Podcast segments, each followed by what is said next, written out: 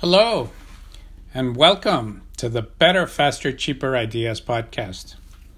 My name is Vivek Kuchibhotla, and I'm the founder of BFC Ideas, a consultancy focused on helping marketers and agencies improve their performance. As we all know, because I've said it before, the industry is changing. And while the great minds in New York, London, Paris, and Silicon Valley try to change the industry from the top down, this podcast aims to change it from the bottom up, one issue at a time. Today's podcast is called 10 Tips to Make Your Briefs More Inspiring, Part 2. In Part 1, I spoke about five ways to make briefs more inspiring.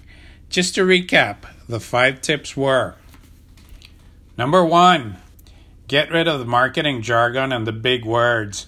Strip your brief of all the BS. Tip number two understand and use your creative's modalities.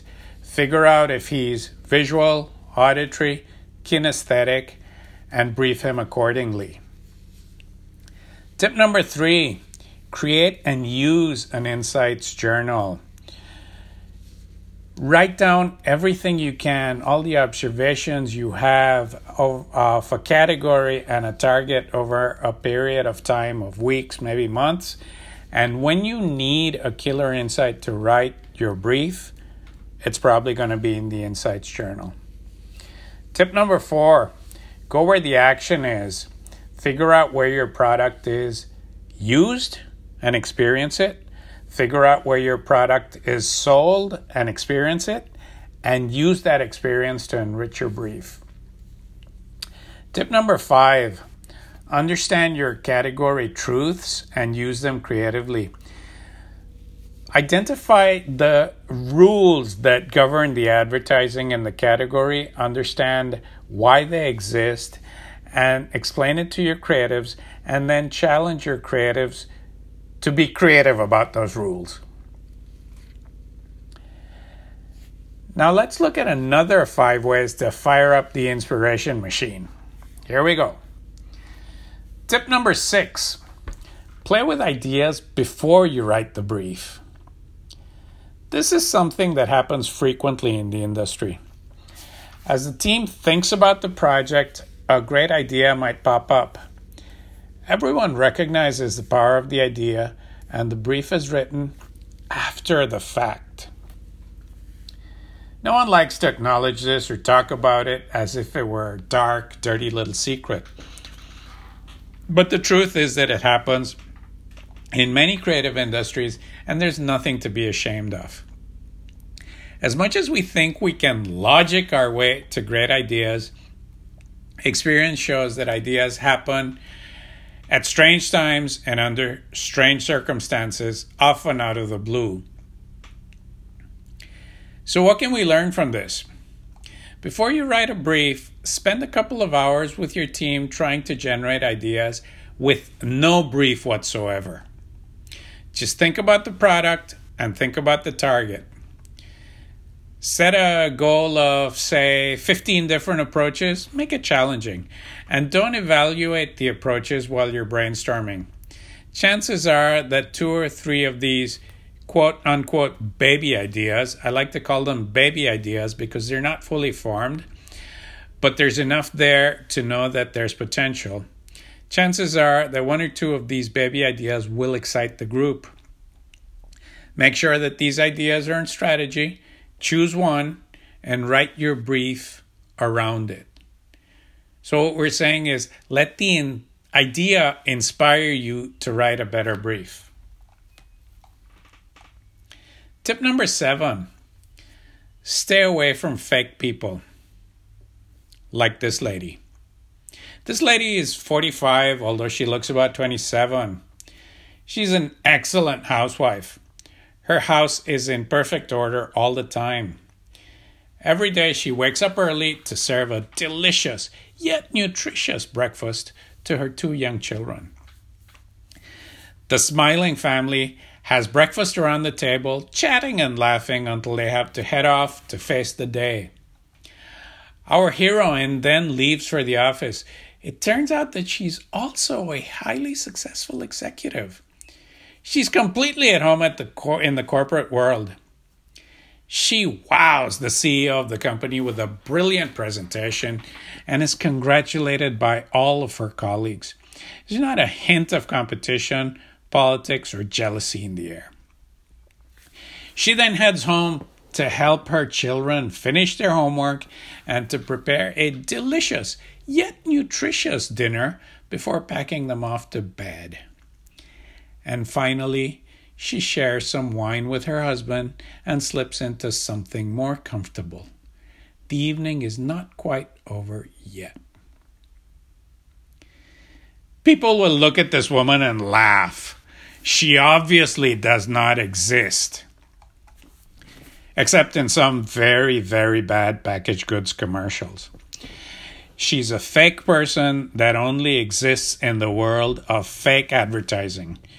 And she's born of fake target descriptions in crappy briefs. As attractive as this woman may be, stay away from her.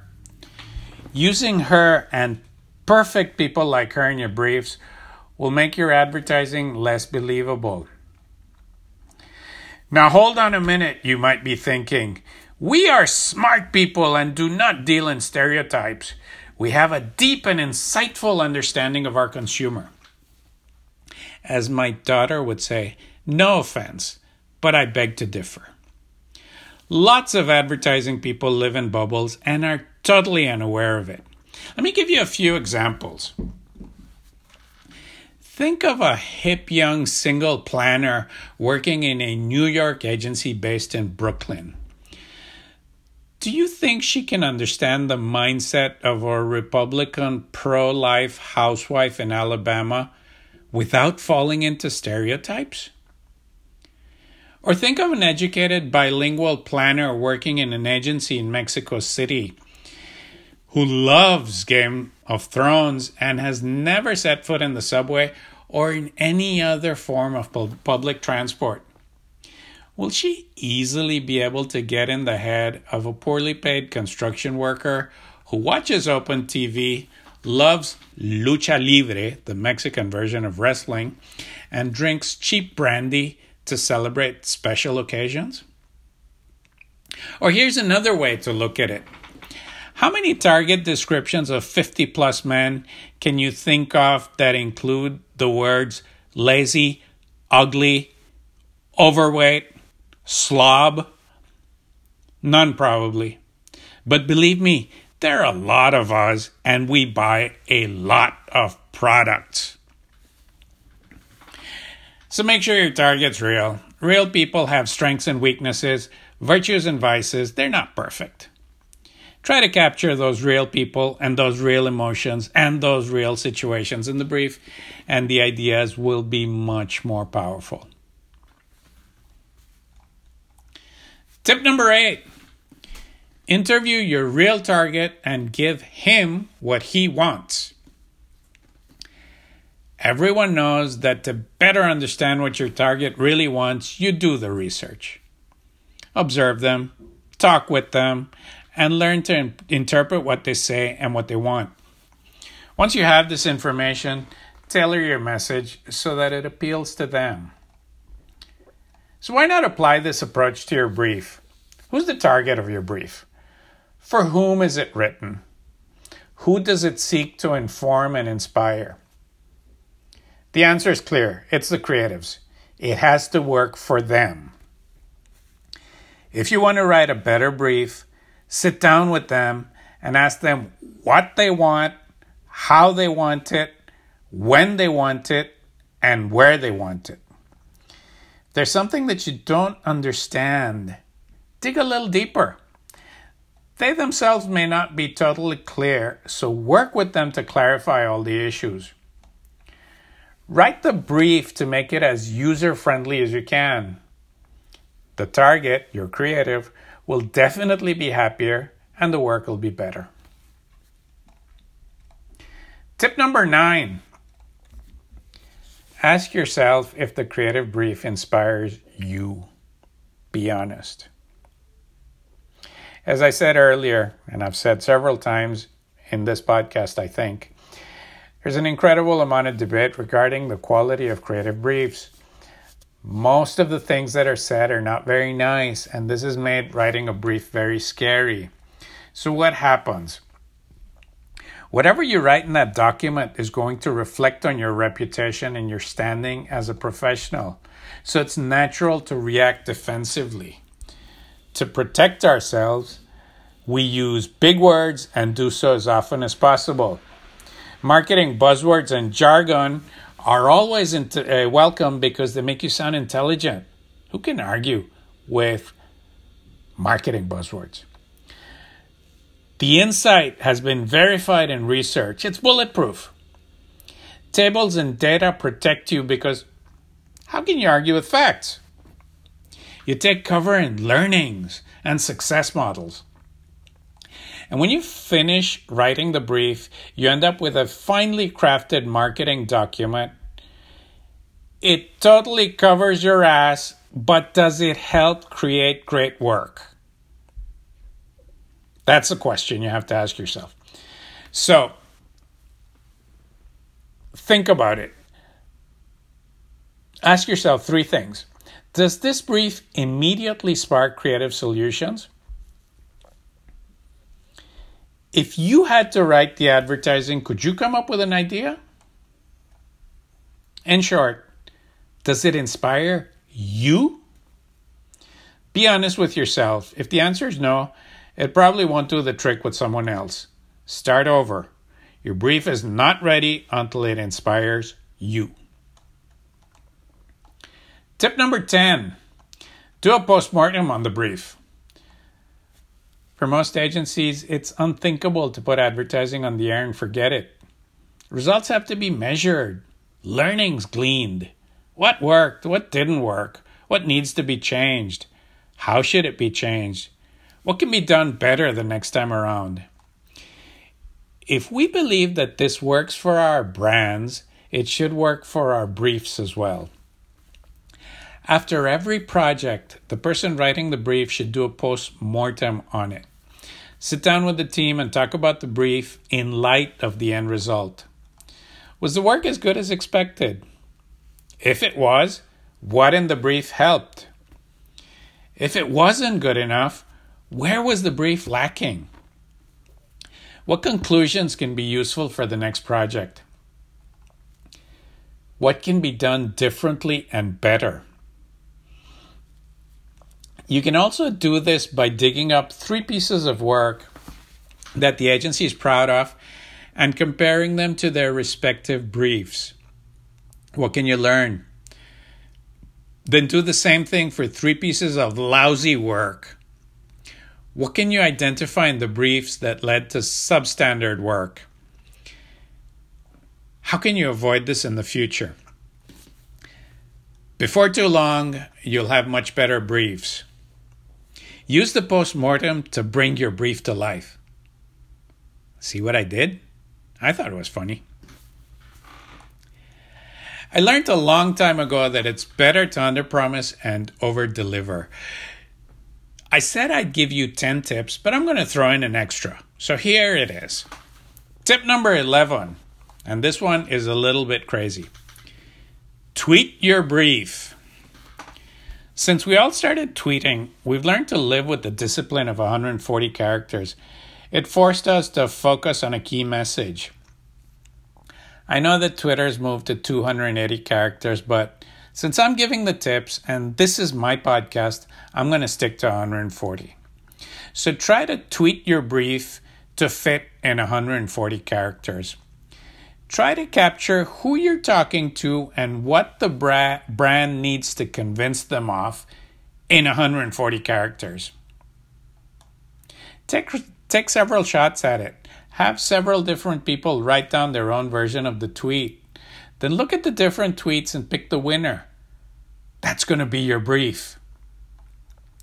Have the creatives work on several apo- approaches and filter them against the brief. The approach that does what the tweet asks to do is the way to go. So here's a quick recap of the last six tips. Tip number six play with ideas before writing the brief. Tip number seven stay away from fake people, fake target descriptions. Tip number eight interview your real target, the creative, and give him what he wants in the brief. Tip number nine ask yourself if the creative brief inspires you and be honest. Tip number 10 do a post mortem. Learn from previous experiences. And tip number 11 tweet your brief. Focus what you need to do in a message that has less than 140 characters in it. There you have it. Between the first podcast and this one, we have 11 things that can ramp up the inspiration level on a brief. Try them out. Some may work better for you than others, but here's the bottom line 9 out of 10 briefs currently do not provide inspiration. If several or even one of these tips works for you, the creatives, and the agency, you will have made a huge step forward. The work will be better, it'll be done faster and therefore cheaper, and it'll be more fun. What's not to like? Well, that's it for this podcast. Please look out for the next episode of the Better, Faster, Cheaper Ideas podcast, where I will talk about the four basic types of clients and how to sell to each one of them. I hope you found this podcast enjoyable and useful. If you did, please feel free to review, like, and share it. If you'd like to contact me, I can be reached via email at vivek, V-I-V-E-K, at bfcideas.com, on Twitter, at bfcideas, or at my webpage, bfcideas.com. Thank you, and I hope you'll tune in to the next episode of the Better, Faster, Cheaper Ideas podcast.